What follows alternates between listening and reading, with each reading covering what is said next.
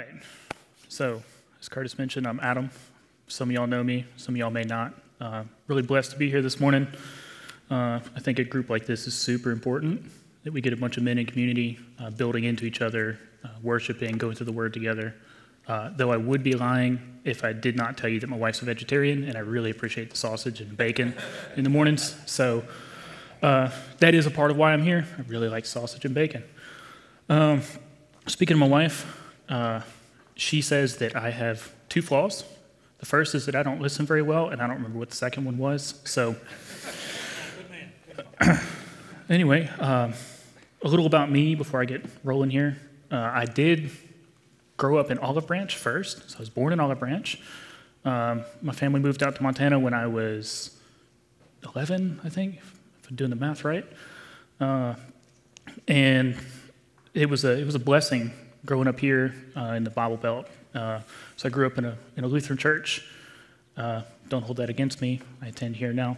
But I had uh, very spiritual parents, very spiritual grandparents. So I was very blessed to uh, grow up with people who were pouring into me. Uh, my, my parents were always speaking about the Word. Our bedtime stories were, were Bible stories. Um, my grandparents were always present, always pouring into us. Uh, so I was really blessed in that regard. Uh, and then building on that, the concept of male leadership is really, really important, which is part of why I really enjoy this group. Uh, so my, my dad was very present in my life. He was always there. Uh, he did work a lot, but he was always there to answer questions. He was there to give support. He was at soccer games, rugby games, everything. Um, my grandfather was very present, very spiritual, uh, always took care of us. He showed me around his woodworking shop, taught me all about tools, taught me all about building things and using your hands. And uh, he, he passed away when I was 10 years old. So I only had 10 years with him, but that 10 years of my life is still present today because of how much he poured into me. So I think it's really, really important that we do this male leadership thing. so, as Curtis mentioned, I am currently going through the Downline program, uh, which is a discipleship program here in Memphis. Uh, it's nine months of pretty intense study. Uh, we're reading through something like 85 or 90 percent of the Bible, and uh, we're having we have four classes a week put into two days a week, so it's four hours a week, and uh, it's a lot. It's a big commitment, but I think it's really important. Um, and it has actually opened my eyes to a lot of things. So, that male leadership that I talked about is something that I've always taken for granted. Um, never really thought about it. And as I've gone through this first month or so of downline, it, it really became apparent that I, I was very lucky to have that. So I know that not everybody has that. And uh, really wanted to harp on that because this, this group of guys here, I know there's men with children, men with grandchildren. If you don't have kids or grandkids, you've got nieces or nephews. You have people that you can pour into. So it's really, really important that you do that because it it flows. It it shows later in life.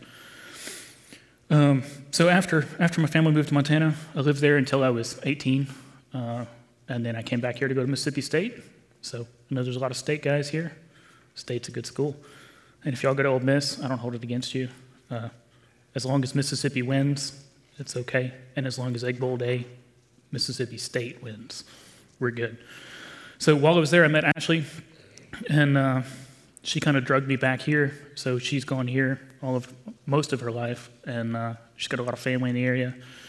And uh, when I ended up back here, my dad said, "Son, why are you back in Memphis? What what have you done?" But uh, I really think that it was it was a calling, it's a blessing. I think there's a need. Uh, so I ended up here because that's where I was meant to be. So I guess rolling into the lesson here this morning, um, if we uh, go back to two weeks ago, Price talked about the Great Commission, um, which was kind of a surprise for me because I was going to talk about the Great Commission this morning, but uh, I'm just going to build on it instead. Uh, so I, I want to start off by reading the Great Commission here. So we're going to be in Matthew 28. Uh, we're just going to read 19 and 20. So it says here, Go therefore and make disciples of all nations, baptizing them in the name of the Father, and of the Son, and of the Holy Spirit, teaching them to observe all that I have commanded you. And behold, I am with you always to the end of the age. so that is the Great Commission. So it, it's a call to action. It's a call to go out into the world and disciple others. Uh, it's not something that we read and we skim over and just bypass. It is a call to action. It's something that we have to do. And I think it's really, really important to do that. So today I'm going to kind of discuss a, a bit of strategy for how to live out the Great Commission. And uh, before I do that, I want to give you some facts. So there are currently just about 8 billion people on this planet, which is a lot.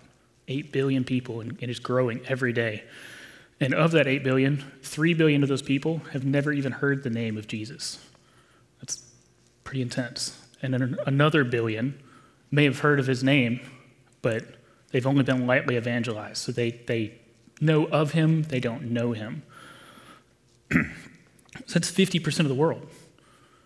So I don't know about you, but uh, reach 4 billion people. Sorry, cut out there. How are we supposed to reach 4 billion people? It's kind of, kind of scary, kind of intense. So uh, I would even say daunting. So, along those lines, speaking of daunting, I'm going to ask for some class participation here, which is kind of scary. I know it's early, but we can do it. So, if we have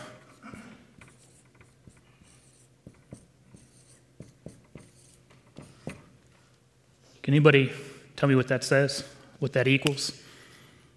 It's 2 plus 2 plus 2 plus 2 plus 2. It's 10, right? Cool. We are awake this morning. So that's 10, right? So then if instead we do this, now I'm really testing y'all this morning. Does anybody have what that equals? 32, right. So is one of those bigger than the other? Yeah? I know. It's, it's early. It's early, but math's important. So, uh, what we're going to talk about today is the concept of multiplication. So, you see there in the first example, it's all the same numbers, but we've added them, and you get 10. But if you use those same numbers and you multiply instead, you end up with 32. So, it's more than three times greater than the other one, even though you started with all the same numbers. So there are some scriptural references that go along with this. Uh, so we've got Acts 2:41. Um, it, it, says there that that day there were added about 3,000 souls. And then later on in the same same uh, chapter there, 247, it says the Lord was adding to their number day by day. And then we hit 514, and it says the disciples. I'm sorry, wrong verse there. 514 it says men and women were constantly added to their number. But then we move into chapter 6, and we see in 6, verse 1, it says, The disciples were increasing in number. And so I'm not a biblical language scholar here. Ben and I were talking about that this morning. But uh, if you dig into the, the original translation there, the Greek, uh, the word they use there for increasing is plethuno, which is the Greek word for multiplication. So what's really interesting here is there's a shift between verses 5 and 6. Um, so it goes from adding, adding, adding to increasing, multiplying. And that's, that's a really important shift because, again, the concept of multiplication means you're going to reach far more people. So it's not just adding to those numbers every day. Um, so the way we do this, the way we live this out, is we pour into people, and then those people pour into others. And we'll talk about that here in a minute. Um, so, something that I have taken on this year, and Ben has kind of taken advantage of it, I think. But uh, I have made an effort. Um, I recognized something in myself that was kind of difficult to get a hold of. Uh, I like to say that I'm busy all the time. So I, I say, you know, that sounds like a great opportunity. Thank you for the opportunity, but I've got too much going on. So I've been a little more intentional this year about saying yes to things, and uh, that played out. Ben hit me first early in the year he said, Hey, I've got this opportunity. I'd like, I'd like you to come to the men's retreat. And not only do I want you to come to the men's retreat, but I want you to be a small group leader at the men's retreat. And that's not something I felt capable of doing.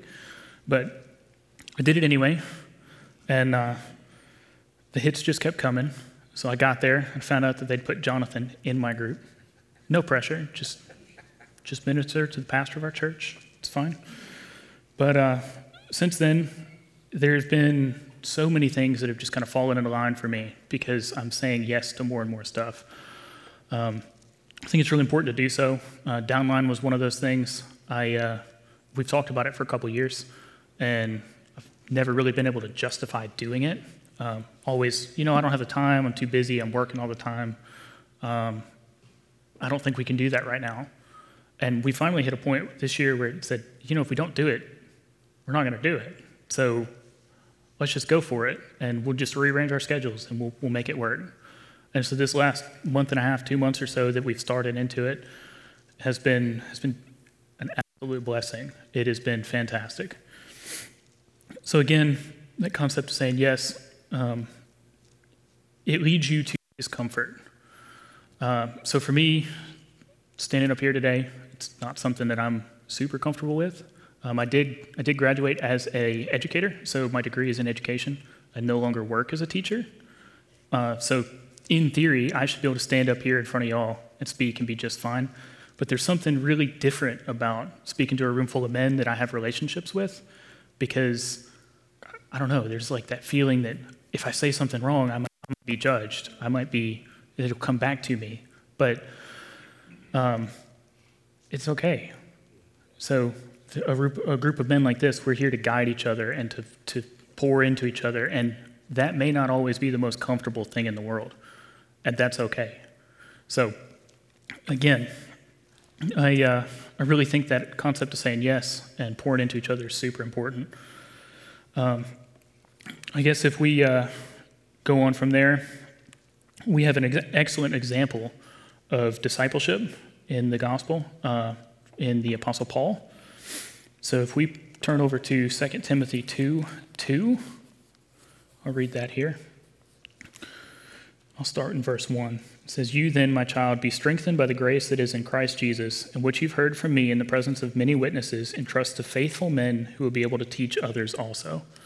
So again, that's what that's what we've been talking about here. Is this group of men here that are pouring into each other, pouring into others. Um, it's very, very important thing that we're doing here. Um, so if we if we really break this down, there's a there's four things that we need to get out of this. So the first one that we have is that it says, You have heard. So that's our first one. Excuse my uh, handwriting there. So it says that you have heard. And so there is, uh, you know, when you, when you read this, you see that, oh, Paul's preaching the gospel and Timothy's heard it. That's the really surface level interpretation of it.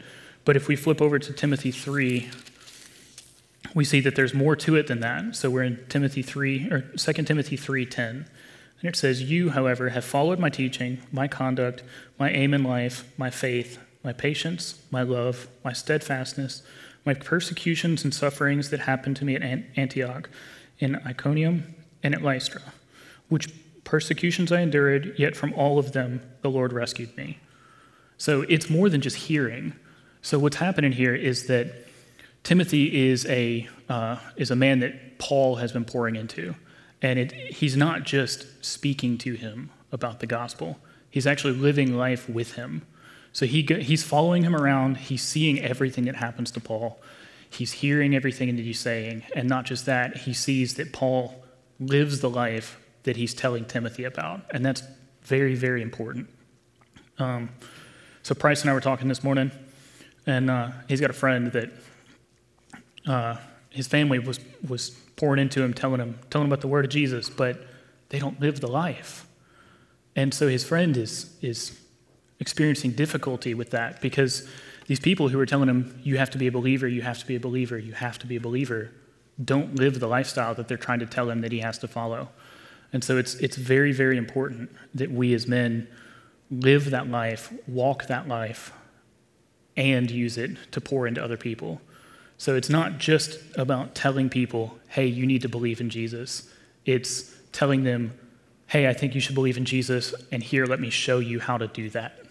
So the things that you do, the actions that you take, that stuff really follows you, uh, it, and it sticks with the people that you uh, are around. People see that, whether you know it or not.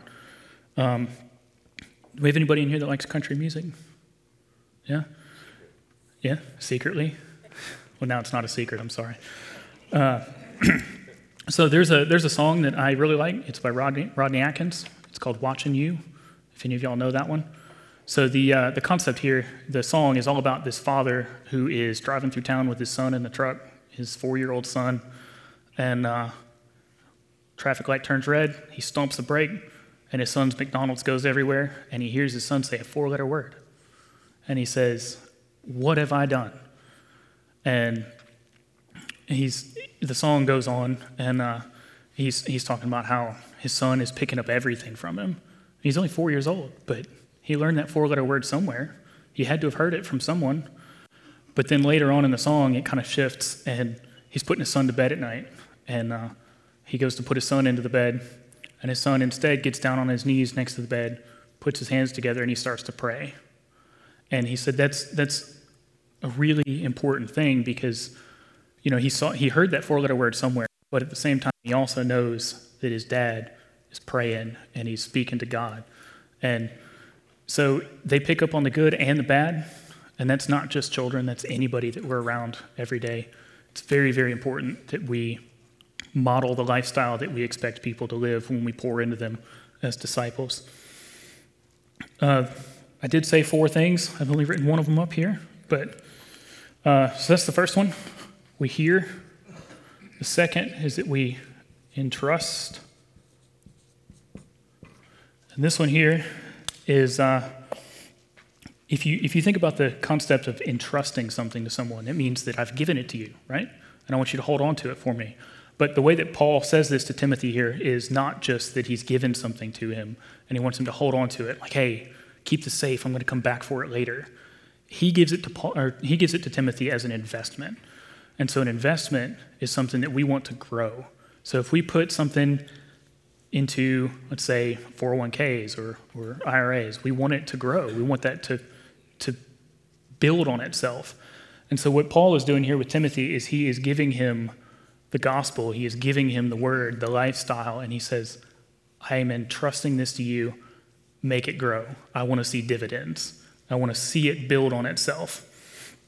So, uh, if we really ask ourselves the things that we do in life every day, um, are the things that we're doing Christian activities or are they Christian investments? So it's a, it's a big difference. It seems minute when you just look at the words, but if you really think about what those things are, are we participating in activities and enjoying things and getting things from them, or are we participating in activities in order to build the kingdom? It's a, it's a big difference. So, how do we do that? The third one we've got here, we've got faithful men. I do not have the world's best handwriting. I apologize. So, have any of y'all heard of the concept of fat men? Yeah? Maybe. So, the concept of fat men is we have faithful, available, and teachable. Writing vertically is not my forte. So, what we do is we need to go out and find people who are fat men. We need to find people who are faithful, who are available, who are teachable. And what that looks like is uh, the people around you. Look around, see who you can pour into. It may be your son, it may be your grandson. And again, I'm just using the concept of male leadership here. It doesn't have to be a son or a grandson, it can be a daughter or a granddaughter. But again, for me, the, the importance of male leadership is, is very important. Um, it's been 20 years since my grandfather passed away, and I still think about the life lessons that he taught me. Um, so, for me, what that looked like, my grandfather, when he was on his deathbed, he went in for a routine surgery and they messed it up. And he had some complications from that, and he never recovered. He was paralyzed from the waist down. He was never going to walk again, and he never left that hospital bed. But the entire time, he was joyful. He never, he never panicked. He never let it show that it, it was getting to him. he was very, very strong, and all the way up to the end, his faith was was rock solid. So he had the, uh, as my grandmother said, he had the faith of a child, which is just amazing. It's something that I only wish that I could have. I'm, I'm up here far too often. I'm, I'm in my head way too often. And, uh, you know, those doubts and stuff are, are, are put there by Satan himself. But at the end of the day, I think about my grandfather and I think about the faith that he had. And I really, I still remember that 20 years later. Another example for me is uh, my father. So my, I grew up working in the garage. My dad, my dad's mechanic, so he was always doing stuff with his hands. Um, my first truck, we rebuilt together, uh, tore the engine down, completely rebuilt it, and the entire time I was saying, "Hey, Dad, why are we doing this? Why are we doing this?" I'm the, I was the kid who asked why all the time, and for him, his spiritual discipline was patience. So even though I asked why constantly, he always answered those whys. He never got frustrated. He never got angry. He did tell me, son, you're using the wrong end of the wrench, but, um, you know, it's fine. He taught me. He poured into me. He invested into me. And again, that shows today, I think. So these, these people that you need to find are faithful, available, teachable. Um, it could be somebody who is growing in their faith. It could be someone who is already faithful. Uh, again, available is the next part. If they are far too busy, that means that maybe they haven't learned to say yes yet. So maybe they haven't learned to open up their lives and share some time. Um, and that's okay, because if, if they're really meant to be, God will put that on their heart. They'll come back to you. So those people make themselves available. And then the last one is teachable. So you really want to be able to mold those people, you want to be able to shape them and build them into disciple makers, build them into people who are not only going to learn about the Lord, but then share it with others. Um, so in the Bible, the, uh, the word disciple, I was talking to Ron about this last night. In the New Testament, the word disciple is mentioned 269 times. The word Christian is mentioned three. And the word revival is mentioned zero. But the words that we use today to discuss our faith are Christian and revival. So we don't talk about discipleship making. We don't talk about that. It's not a word that is common, um, even though that's what they talked about in the Bible, in the New Testament. And so it's, it's very important that we, we kind of take a shift back towards that. That's what we're called to do through the Great Commission, is to pour into others, to disciple others. Um, again, back to the biblical scholar stuff, the word for disciple in the Bible is mathatusate, which is, um, say that right, Ben? You're impressed, yeah. Got my, uh, my Greek and stuff down today. Uh, so the definition there is that it is someone who uh, makes pupils and disciples. So it's not just that you are a disciple, it, the word itself is actively implying that you are making disciples. So it's not just calling you to be a disciple, it's calling you then to further invest in others. So I think that's very, very important that we mention that. So, again, faithful, available, teachable. The last one we've got here is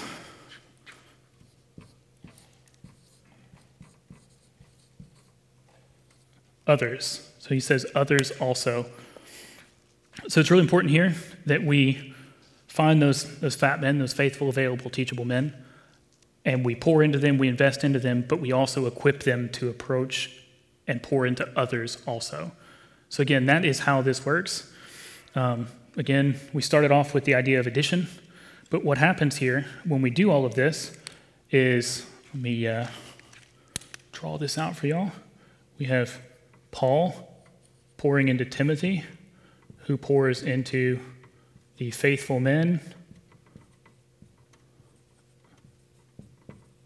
who then pour into all these other dudes. So, kind of haphazard there. What happens is Paul pours into Timothy, who pours into faithful men, who pour into others. And if you notice, if it was just one plus one plus one plus one all the way through, we wouldn't have that many guys.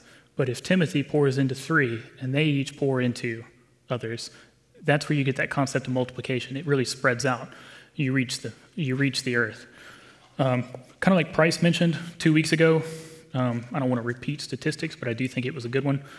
If you were to uh, share the gospel with a thousand people a day and the population of the earth did not increase, it would take you, how many years was that, Price? It would take you thousands of years to reach everybody. Hundreds of years? It was, it's more than, more than my lifetime for sure. But if you use the concept of multiplication, and you go two by two by two, and each man invests in two more men, you, you reach the entirety of the earth in 35 years. That's within my lifetime. We can do that. But we have to take action. We have to do it. So, at face value, that number 4 billion that we mentioned at the beginning, the half the population of the earth that has really never heard the word of Jesus, that's a huge number. But if we, if we take this super simple strategy and we utilize it, you reach the world. And uh, I think it's a really, really important thing there. So, how do we apply this into our daily lives? That's, that's kind of the, the problem. It's still kind of daunting. Like, where do we, where do, we do this? So, we have um, opportunities here at the church. There are youth leadership positions. You can go and be a, a, small group leader for the high school group, for the middle school group. If you really feel called for the middle school group, I apologize, but um, they're a handful. Uh, but my personal, my personal one, um, again, Curtis mentioned at the beginning, we've started up a young adult group here that's kind of in its infancy. Uh, it started two years ago or so, and there were a few of us who came, and very small. And we got more intentional, more involved, set up uh, to have contact through the church. So we've been running things through Michelle, Michelle Jenkins, and uh, she's our, our contact who kind of organizes this and gets this all set up. And uh, one of the things that we are still missing is Bible teachers. So we're always always open for Bible teachers. It's pretty easy commitment. I've hit some of y'all up, called Marvin in on that one, and uh, I think it was enjoyable. Yeah. So um, Bible teachers. Um, again, your children, your and uh, another one that is that is really important in the area here is is foreign students. This one is kind of crazy because um, we have these kids who come in from out of town to study here. Uh, and one of the things that happens in other cultures is they, when they go somewhere, they bring a suitcase with them full of gifts to give to people. They give those gifts to people who invite them into their homes. And what happens is that the vast majority of these students come over to America, they come to study here, they bring their suitcase full of gifts, and they leave. And they've never opened the suitcase because they were never invited into anyone's home. And that's, that's a really big missed opportunity um, because those, those kids go out, they go back to other countries. And so we, we can have an impact here. But if you pour into those people who go back overseas, you've planted a seed elsewhere. Very, very important. So, in closing, I've got, I've got two things for y'all. Um, any of y'all hunters in here? You like deer hunting, elk hunting? So, there's the concept of a shirker bull or a shirker uh, deer. That's a, a male deer or elk that during the rut, during the, the season where they're mating, mating uh, they fight each other. So they're, they're in competition for their mates. But the shirker bull, instead of fighting the other males for dominance, for, for breeding rights, he backs off. He doesn't, he doesn't fight them.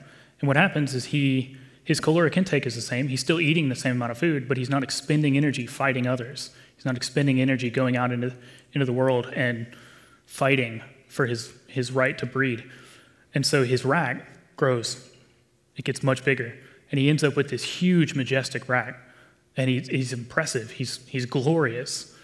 But what does all that glory mean if he can't spread the seed, if he can't breed and share his genes?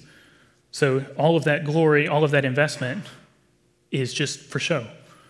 And that's kind of how we are sometimes. We, we pour into the word, we read the word, but then we don't do anything with it. So, the easiest way for Satan to stop this right here is to wrap it up in something really, really good. So, if he picks one of these people, let's say he finds Paul, that's where he wants to stop it because it's a lot easier to stop this here than it is down here. And so, what he does is he wraps things up in something that looks really, really good. And at face value, it is good. So, the most common thing that we see here And for those of you who uh, can't see that, that is a, it's a little box house with a cross on the top. So what happens is he, he puts on Paul's heart, I got to be a church man. I got to go to church. And so, again, that's not a bad thing. That is a place that we go for investment and growth. But the point is, is Paul is supposed to be spreading this way out. And if all he ever does is go to church and say, I'm there on Sunday, I'm on every committee, I'm in every class, he's really facing this way. And so he's building into his own growth at that point, but he's not sharing it. And so we really need to do that. Again, that's not to say that coming to church is a bad thing. That's not to say that joining committees is a bad thing. But if you never do anything with it, you never take action, it's a really, really difficult thing. So that stops that multiplication. So we, we have to be intentional. We have to pour into others in order to spread the gospel. So the last thing I've got for you all today is Acts 17 6. So Paul and Silas are in Thessalonica. Uh, they go in and they're in the synagogues and they're preaching, Jesus is Lord, Jesus is King. And it angers them. And these people come after them. And so they go to the house where, where Paul and Silas are staying and they're saying, Send out these men who have turned the world upside down. So they're telling him, Send them to us. Let us stone them in the streets. And so I would ask y'all, in closing here today, that uh, are we still men that have turned the world upside down?